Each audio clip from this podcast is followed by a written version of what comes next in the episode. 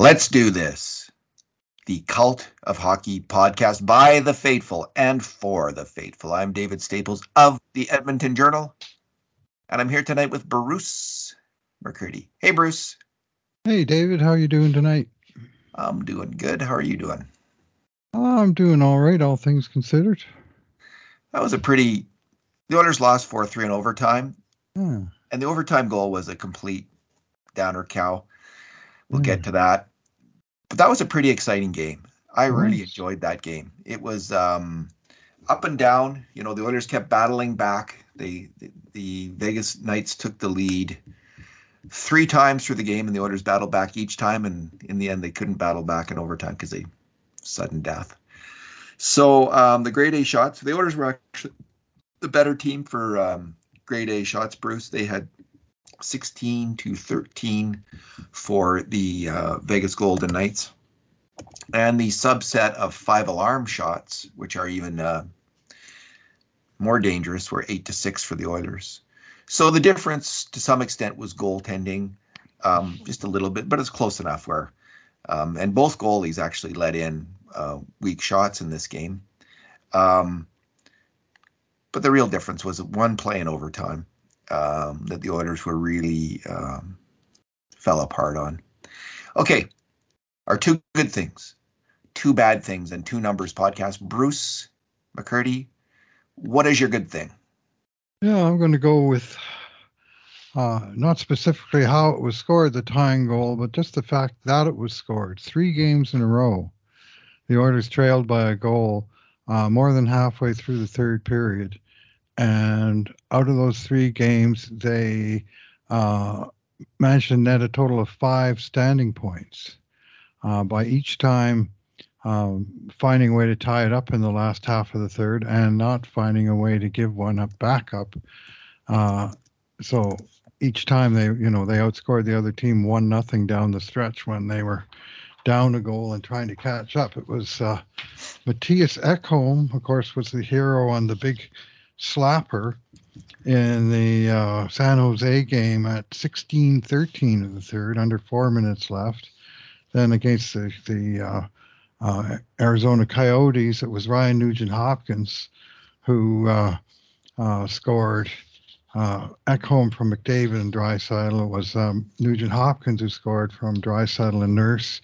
And tonight it was Warren Foegele who scored from Nurse and Yamamoto at 11 19 of the third. So getting deep enough into the game that you think, you know, we've seen enough of these games where uh, there's time on the clock and then it just kind of melts away and, you know, they just never, next thing you know, the goalie's out and it's either a two goal loss or, you know, they just can't ever get that equalizer and they got that equalizer deep into the third period in three games in a row. And this one was, I think, a little bit of a gift from uh, goalie Laurent Brossoit, who also, otherwise had a pretty good game. That this sh- outside shot by Foegele got through him. You must have scored at a B shot, did you? I did, Bruce. I Yeah. I haven't got quite caught up to that point Yeah. yet, but I mean, there was some kind of tipping going on, or there was some kind of, you know, distraction on the play. But uh, uh, I'd have to go back and analyze in some detail. But it looked kind of like a goalie mistake. But guess what? We'll take it. Our goalies have made mistakes too, and it's nice to get that tying goal when you really need it. Like I say, five standing points this week from losing positions with 10 minutes to play in the third period is a pretty good outcome, even as uh, many of us are sour about the one that got away against uh, first place and receding now uh, Vegas Golden Knights. I, I, it was a fantastic, uh, fantastic goal by the Oilers, and uh, what I liked about it, and um, so I was concentrating on something else as you were going through the your your description of it. Um, just finishing up my game grades, which I've Mhm. already posted. Did you uh, did you mention how Darnell Nurse hustled in there and popped that puck? Because that was really a key play to that goal, and I love you know didn't. Nurse so often that. gets criticized um, Mhm. for joining the attack too much, and I think he is a little bit too can be over keen joining the attack. But he played a he played a. a I gave him a seven this game. It could have easily been an eight. I thought he was really strong all game, really active.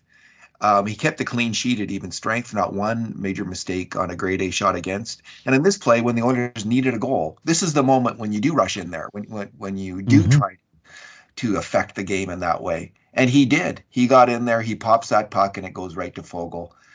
Uh, pops the puck off a Vegas player, and it goes right to Foegele and in the net. And yeah, I was very relieved to see um, the Vegas goalie make a mistake in this game. It's it's um, you know, Laurent Brossoit is not a there. There are no perfect goalies, and with the Oilers, he was often plagued by that kind of goal against. You know, the iffy goal against, and that was one. That was that was one of them. There might have been something else going on. There off there often is a little bit of something else going on on a on an outside shot that goes in. But he should have had it. Goalie should mm-hmm. have those shots, generally speaking. And it's a huge bummer to the team, especially in, in a game like that, when they don't have it. So uh, we'll, I'll be getting to that a little bit later. Um, Bruce, my good thing is the play of Leon Draisaitl, and uh, he he was fantastic tonight. He, his line was fantastic, I thought.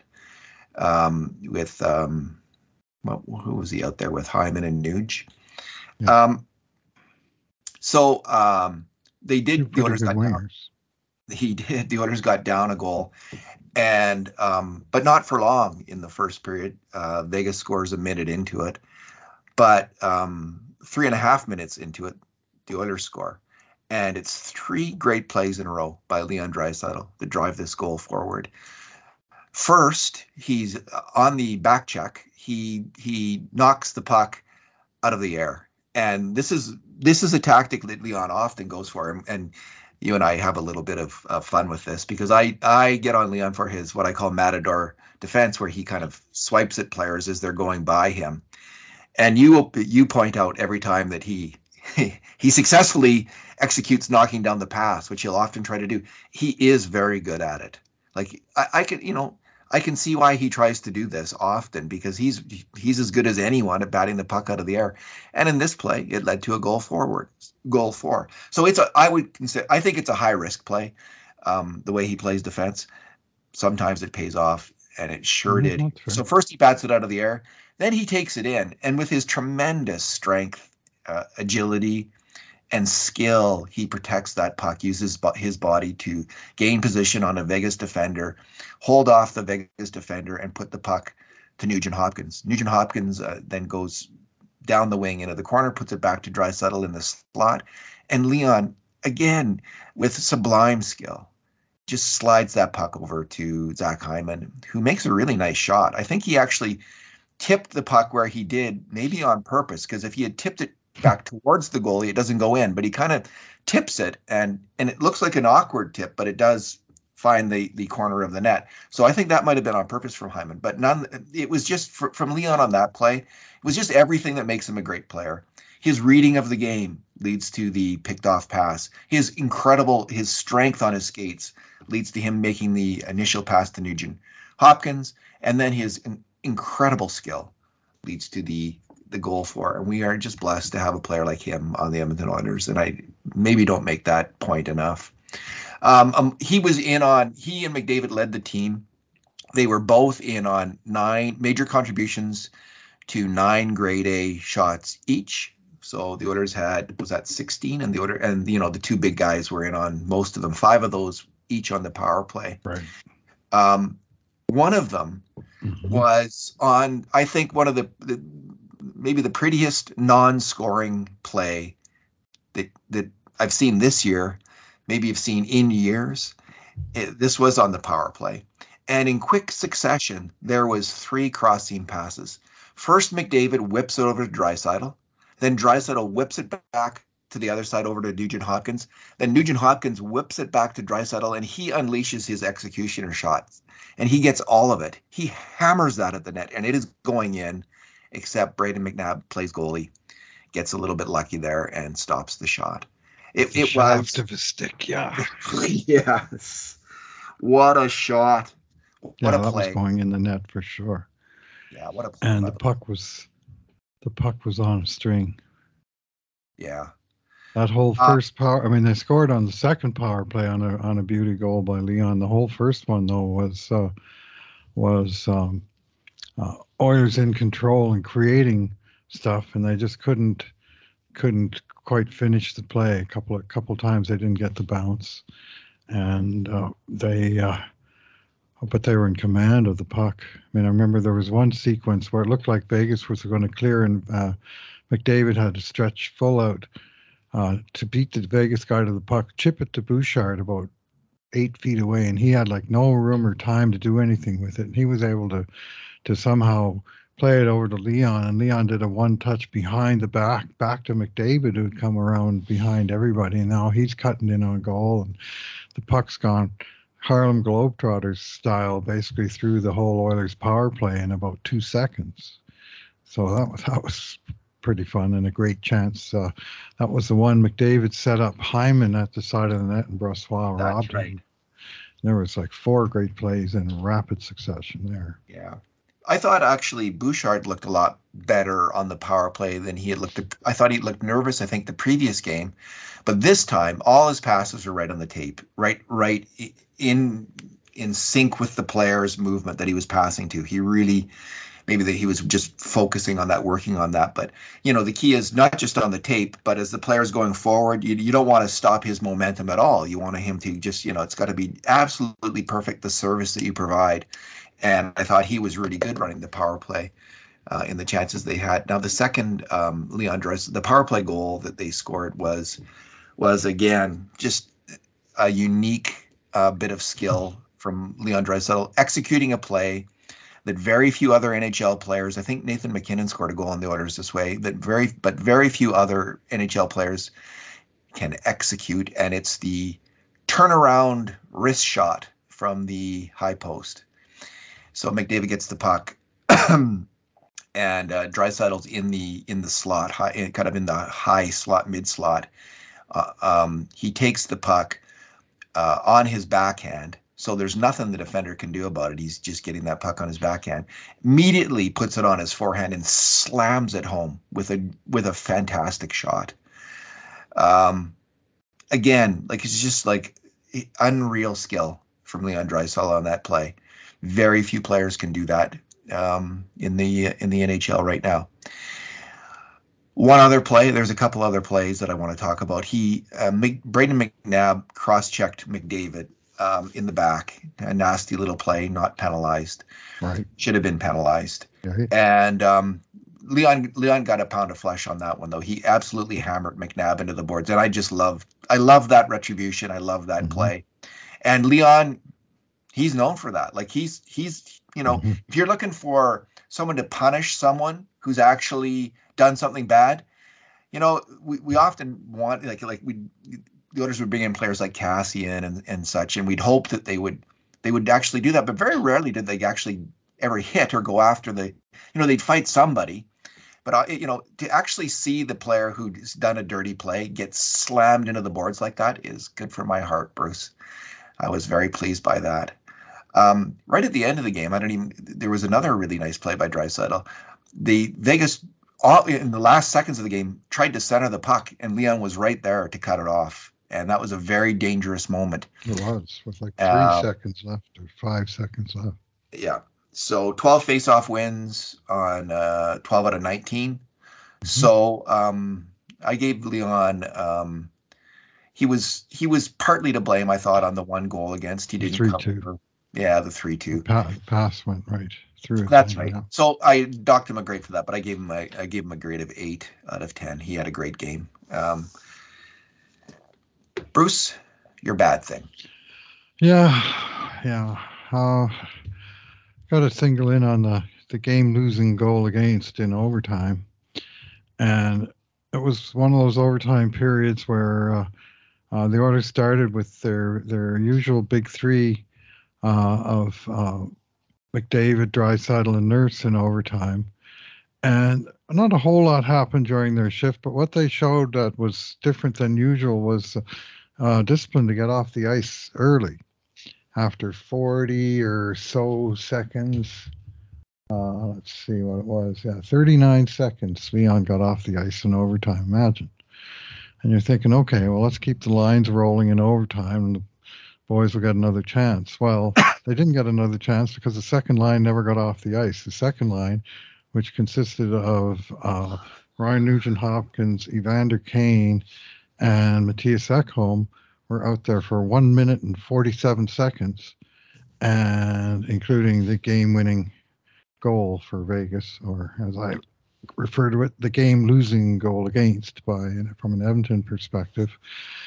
And Vegas played it smart. You know, they, had there was a little bit of back and forth in the first part of the shift, and then Vegas gained control after a missed shot by the Oilers and they took it out to the neutral zone. And then they did their changes in the neutral zone, and not one of the Oilers was able to to uh, make it over to the Oilers bench, which of course in overtime it's a long change. And you know, for even one guy to get to the bench and be replaced, it's going to take a few seconds. Well, that's going to be an odd man rush, and Vegas managed that very well. And then they got the puck in Edmonton's ter- territory, and there it remained.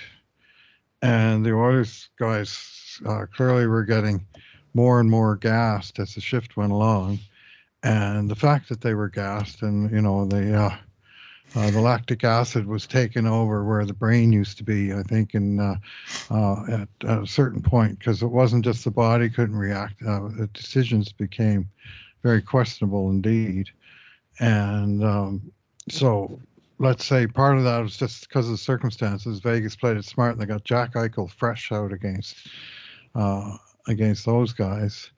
Uh, but ultimately, the, the huge mistake, they were just trying to do sort of loose one on one coverage in their own zone, as you see NHL teams do in overtime. It's not like a, a structure like a, a you know, a three on five penalty kill where, you know, the defenseman is back and the forward is up. They just, all three players can be anywhere in the zone. I mean, the other night we saw Darnell Nurse with a clean cut breakaway, right? In overtime. And in this particular play, Ekholm went out high. I think probably Eichel was his man, uh, but the danger man turned out to be uh, Evander Kane's man, Nicolas Roy. He's Good Roy, player, right? Not yeah. Roy. He's Roy. Yeah. And he wound up behind Kane and in front of the net, and uh, Kane tried to go over and help Nuge uh, defend the pass out of the corner. Well, they both got beat out of the ca- pass in the corner. Now you got Nicolas Roy in front of uh, Stuart Skinner one on one. And Skinner makes the first save as Kane is cruising back towards his man. And then Kane decides to turn off and go behind the net. And the puck is right in the blue paint, and the guy's jamming away at it. And the second chance, he jams it in. And I'm, you know, I was just beside myself. I thought, what are you thinking? You know, like, why would you turn away from that puck? That's your man. The game is on the line. First place potentially here is on the line. And you're cruising behind the net watching the guy whack it in. Terrible. And, you know, that that's. Uh, Ekholm did the same know. thing, Bruce. He, Ekholm, like, it's not. He was late to the play, but he he had a chance before he skated by uh, Roy. Is it Roy? We're both mm-hmm. confused mm-hmm. by this. He skated by Roy too. I, I noticed. Like it was weird. Like both of them. Why do you do that? Like Kane's first mistake was bad enough. Mm-hmm. Like how do you get sucked over there? Like be aware. And I understand. Like we uh, we I think your point is well taken. These guys are exhausted. They're not yeah. thinking straight anymore. They're just done. Like the, the, their b- brains are glitching, and that would also explain why they don't take out um, Nicolas Roy in front of the net because their brains are glitching and they're just thinking oh, he's going to score anyway. you know, they just they just they've given up essentially. They're not thinking straight because because normally you'd straight skate right at that guy mm-hmm. and blow him over. And Evander Kane's not a shy player. Neither is Mattias Ekholm. But they mm-hmm. both, I thought, had a chance to theoretically take out Roy in front of the net, and they both skated by him. Kane going behind the net and Ekholm going on the wrong side of them.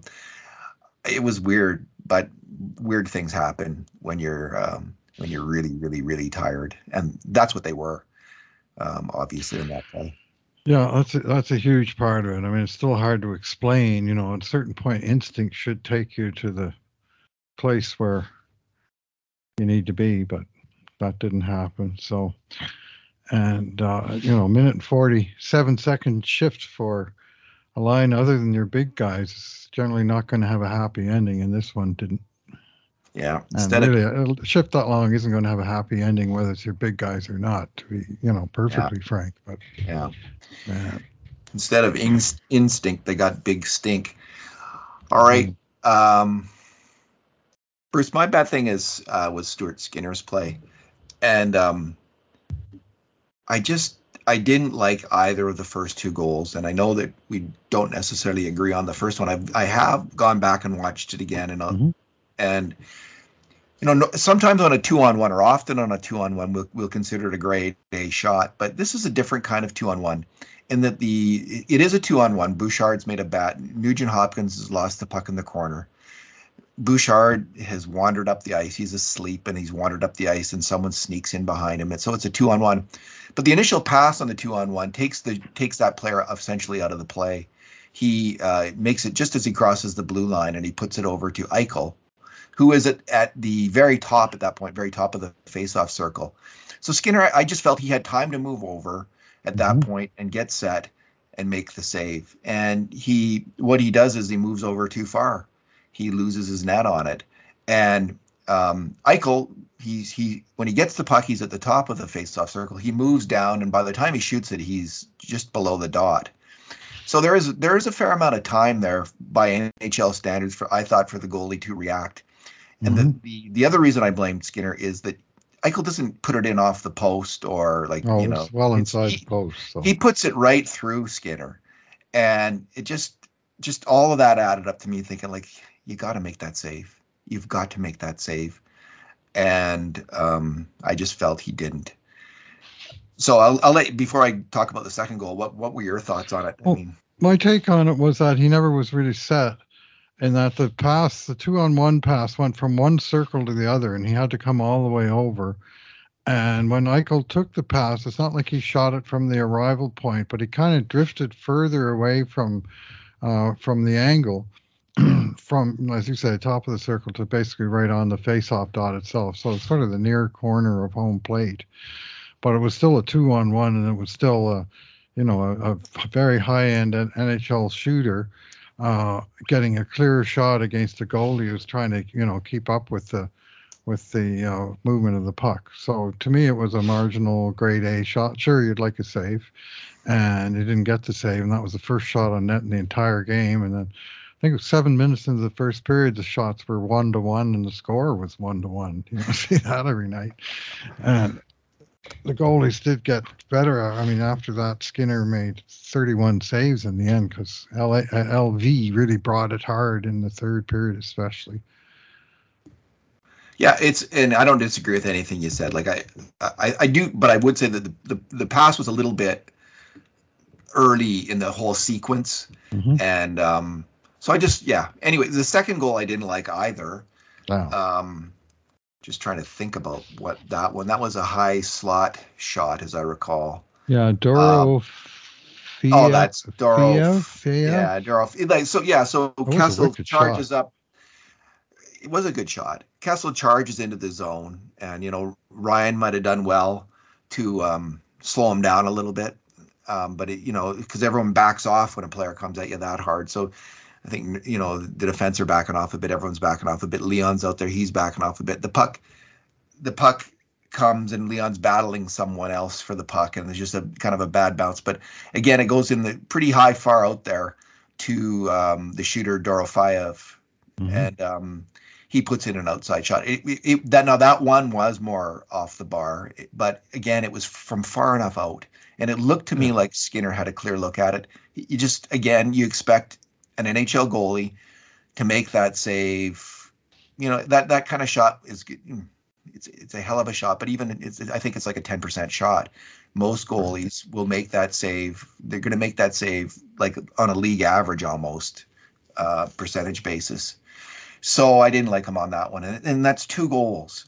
And even though Skinner did come back and he did play well the rest of the game and wasn't to blame on on um, the other goals at all, um, and he made some really big saves as things went along. Um, two iffy goals in a game. That's. I, I was just listening to Mhm. Ken Dryden, uh, his new book on Team Canada '72, just two, it's a I listened to it on Audible. It's just two hours long. It's it's almost a ripoff getting a book that's only two hours long. But Yeah. I, I'm such a 1972 nut that I, I wanted to hear what he had to say, and it, and I and I loved the book. Um, and what he the point he made about goaltending, and and I think he's made this before, is it's not like the goalie has to stop every shot, but the goalie has to be good enough. The Mhm. goalie, uh, he's just got to be good enough for his team to win. And in this game, Stuart Skinner wasn't good enough for his team to win, and um, that was um, essentially the difference in his game because he let in two iffy goals, and the Vegas goalie let in just one. Yeah. So, Yeah, well, the the second one, I mean, it, that's the great B shot all the way because he was well above Yeah. home plate where he let it go, and it was a good shot. And sometimes good scorers score on good shots from grade B locations, and this was one of those where he just got beat by. A, I, I don't think he had any kind of book on the guy, and I think he got surprised. Dude's only played like five, ten games in the league, and he's already got five goals. And uh, they showed all five, and it wasn't like they were all snipes, but this one was. And he's their Clean Costin. Yeah. He's off to a, he really has like pretty much out. Yeah, well, he scored a bit more in the minor leagues um, actually last year, but he only he didn't wasn't exactly ripping it up in the minor leagues this year. Hey, Bruce, I just have one quick aside. hmm The the Vegas Golden Knights have a player called Mike Amodio on the team. hmm This is it was like is, is, is I was just wondering like is there an immortal Mike Amodio who always plays in the NHL or, or plays in pro hockey? This is the third Mike Amodio uh, who's played pro Hmm. hockey, Really? and it's such an It's not the same one, and he's 60 years old. It's three No, it's different ones. different, three different guys. Related? There was a Mike Amodio who played in the in the WHA in the 70s, okay. uh, and um, yeah, he played for the. I have his hockey card. That's his. he played for the. Toronto Toros, the Ottawa Nationals. Same He played franchise. only 19 games in the NHL ever for the Winnipeg Jets in 1979-80. That Mike Amodio. Then there was another one who came after that who who just played in the minor leagues in the AHL. Okay. Now it's a slightly different spelling of the name. So Oh, if this is like if this is straight out of the Kolchak, the Night Stalker, and this is some kind of immortal Mike Amodio who's Oh yeah. Gotcha. who keeps morphing into a younger individual somehow. Mhm. Um, he he's he's tried to fool us this time by change slightly changing the spelling of his name, but we're on to him. We're on to him. We know that he's doing something Amadio, this guy. He- eh? keep his his universal hockey career, his forever hockey career going. Watch it. There'll be another Mike Amodio in 20 years in the NHL, Bruce. Um, all right. Your number. Yeah. Well, I'm gonna. I think I'll do it this way. I'm gonna go with uh, 41, 23, and nine, which is Edmonton's record now after 73 games. That's pretty good. 41 wins, 23 losses. You know, I mean, Yeah. even if you call the all the overtime losses losses, I mean, they're still way, way over 50%. I mean, they've won half their season's games and they still got nine to play. Presumably they're going to win some of them. Not a bad record considering they were struggling to sort of stay over uh, 50% uh, win rate deep into the season. And now all of a sudden, you know, they're, they're up pushing way higher than that with 41 out of uh, 73. I mean, that's getting closer to 60%. And they, uh, uh, so good on them for getting into the race. But the fact that they took one point tonight and, and Vegas took two, uh, uh, that that's that's a huge blow. Edmonton had to win this game. Ideally, you want to win it in regulation. They come into this game, the home game, uh, against the Golden Knights, down by six, and the clock's you know the season's ticking down. Ten games left, and there was still a path to the division crown. But honestly, at this moment, I don't think there is anymore. I think you know seven points down with with nine to play, and scheduling the way that it is, and and uh, I think also uh, Woody talking about the games being all dress rehearsals for the playoffs. You know, it's it's they're not going to knock themselves out trying to get to first place in their division, and they've got you know they've got. Uh, home and aways. If they have four four different division teams with home and aways that started tonight, because they'll play uh, uh, they'll play uh, uh, Vegas again there. They have home and away against the Kings, which are huge games potentially for second place in the division. And then they have uh, home and aways with each of the Ducks and Sharks, who are who are home and cooled out down in the in the lower dregs of the division. And then just uh, two road games against uh, Central Division teams: Arizona, which is their next game on Monday, and then Colorado, uh, very late in the season.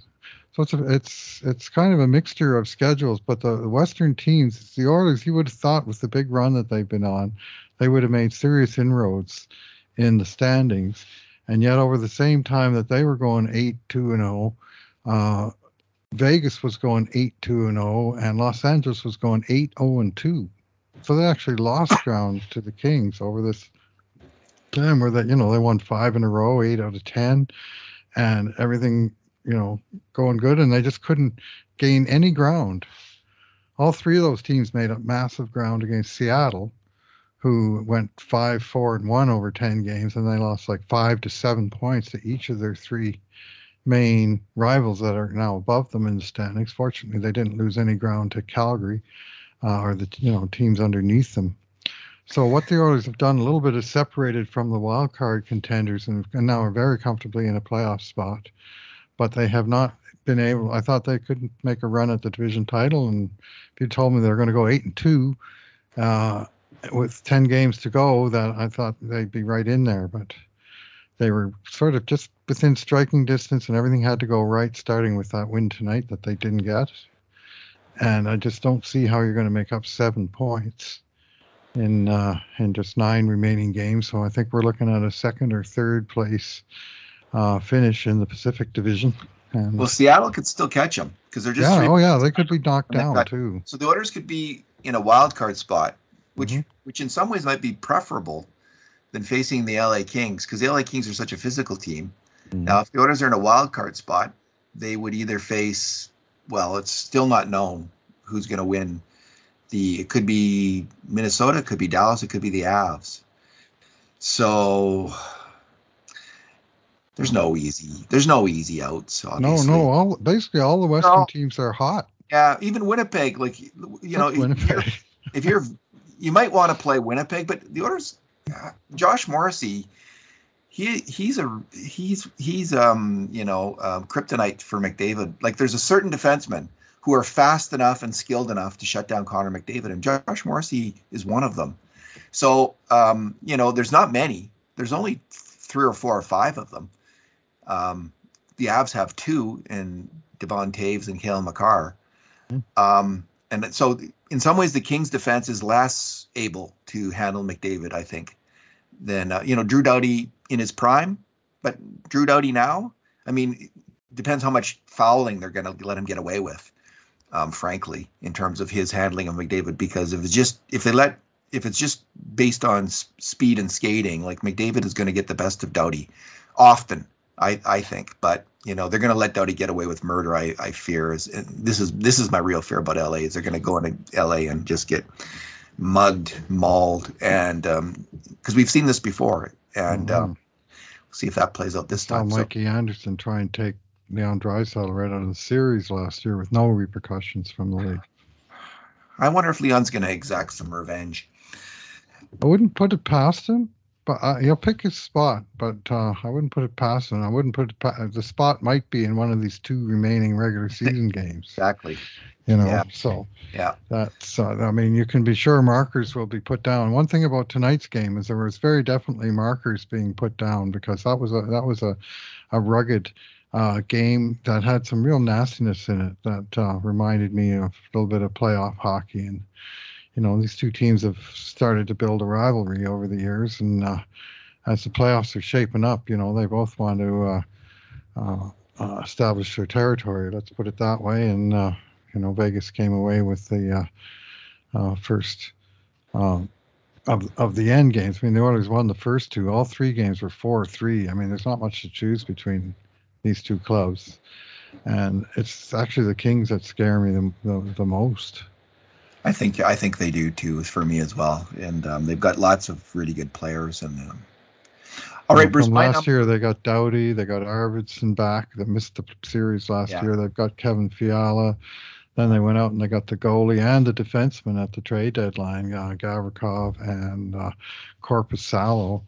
Uh, and they already had a solid up and coming bunch of players that's going to be better this year than they were last year. That's going to be a real tough out. Yeah. The Oilers have a healthy Nurse and they have Ekholm. Mm-hmm. Um, yep. taking the place yes. of Keith. So I actually think the Oilers uh, and um, I mean Draisaitl was healthy till Game Six, but he wasn't really healthy. I don't think against the Kings ever.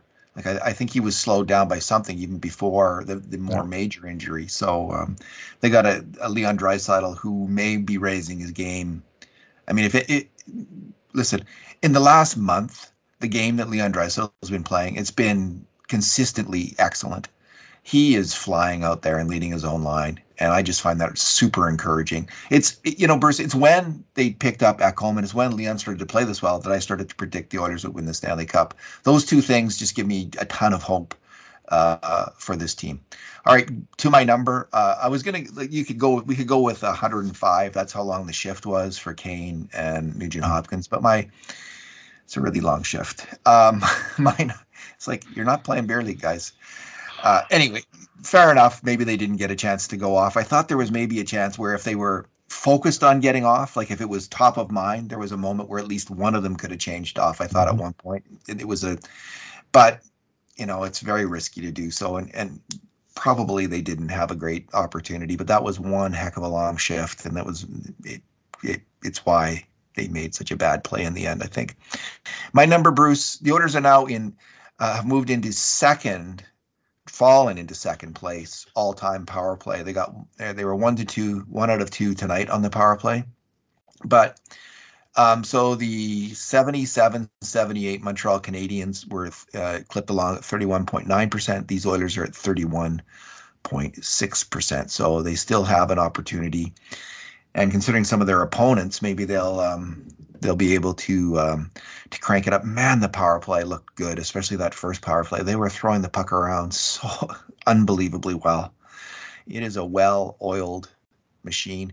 So, Bruce, when you look at the top ten all time for power plays, there's three teams that stand out. There's these Oilers who have uh, two of the top ten um, all time, uh, the second and the fifth best power plays all time. Um, there and then there's the the New York Islanders of the late 70s and early 80s, and of the top 10, they have uh, three. Excuse me, yeah, three of the top 10.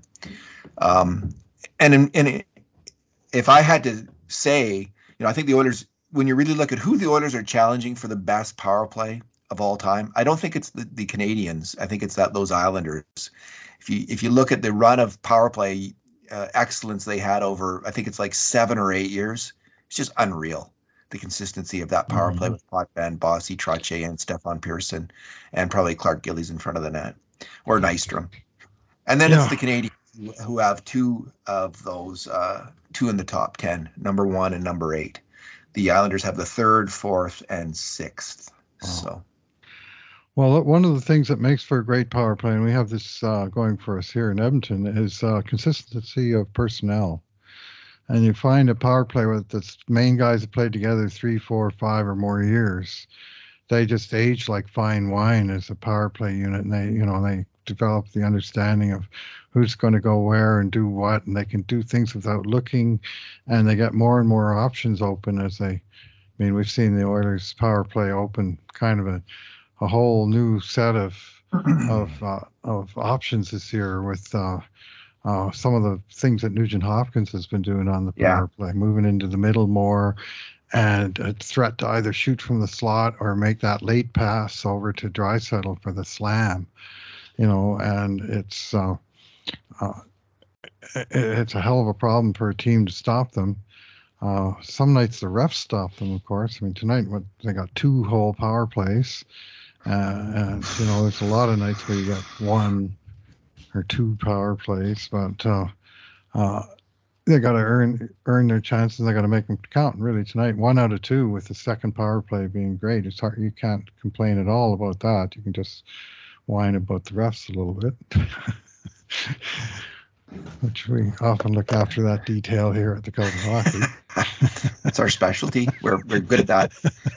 Yeah, it's we like to play to our strengths, and that's one of them. hmm Yeah, I have to admit I was a little little not happy when Ekholm took his holding, which was a holding penalty in the third period. But after seeing Bukestad get run from behind into the Yeah. boards by Eichel, and there was one other. Oh, that was when McDavid got hammered in the cross check by McDavid. And both of those were fair fair play apparently. So, but anyway, those are power play itself is wicked good.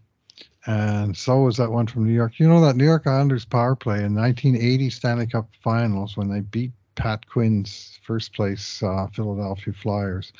New York in the six games scored 16 power play goals. And I remember Certain- that. It's still a record, I'm certain of, probably for any series, not just Stanley Cup Finals. 16 power play goals in six games.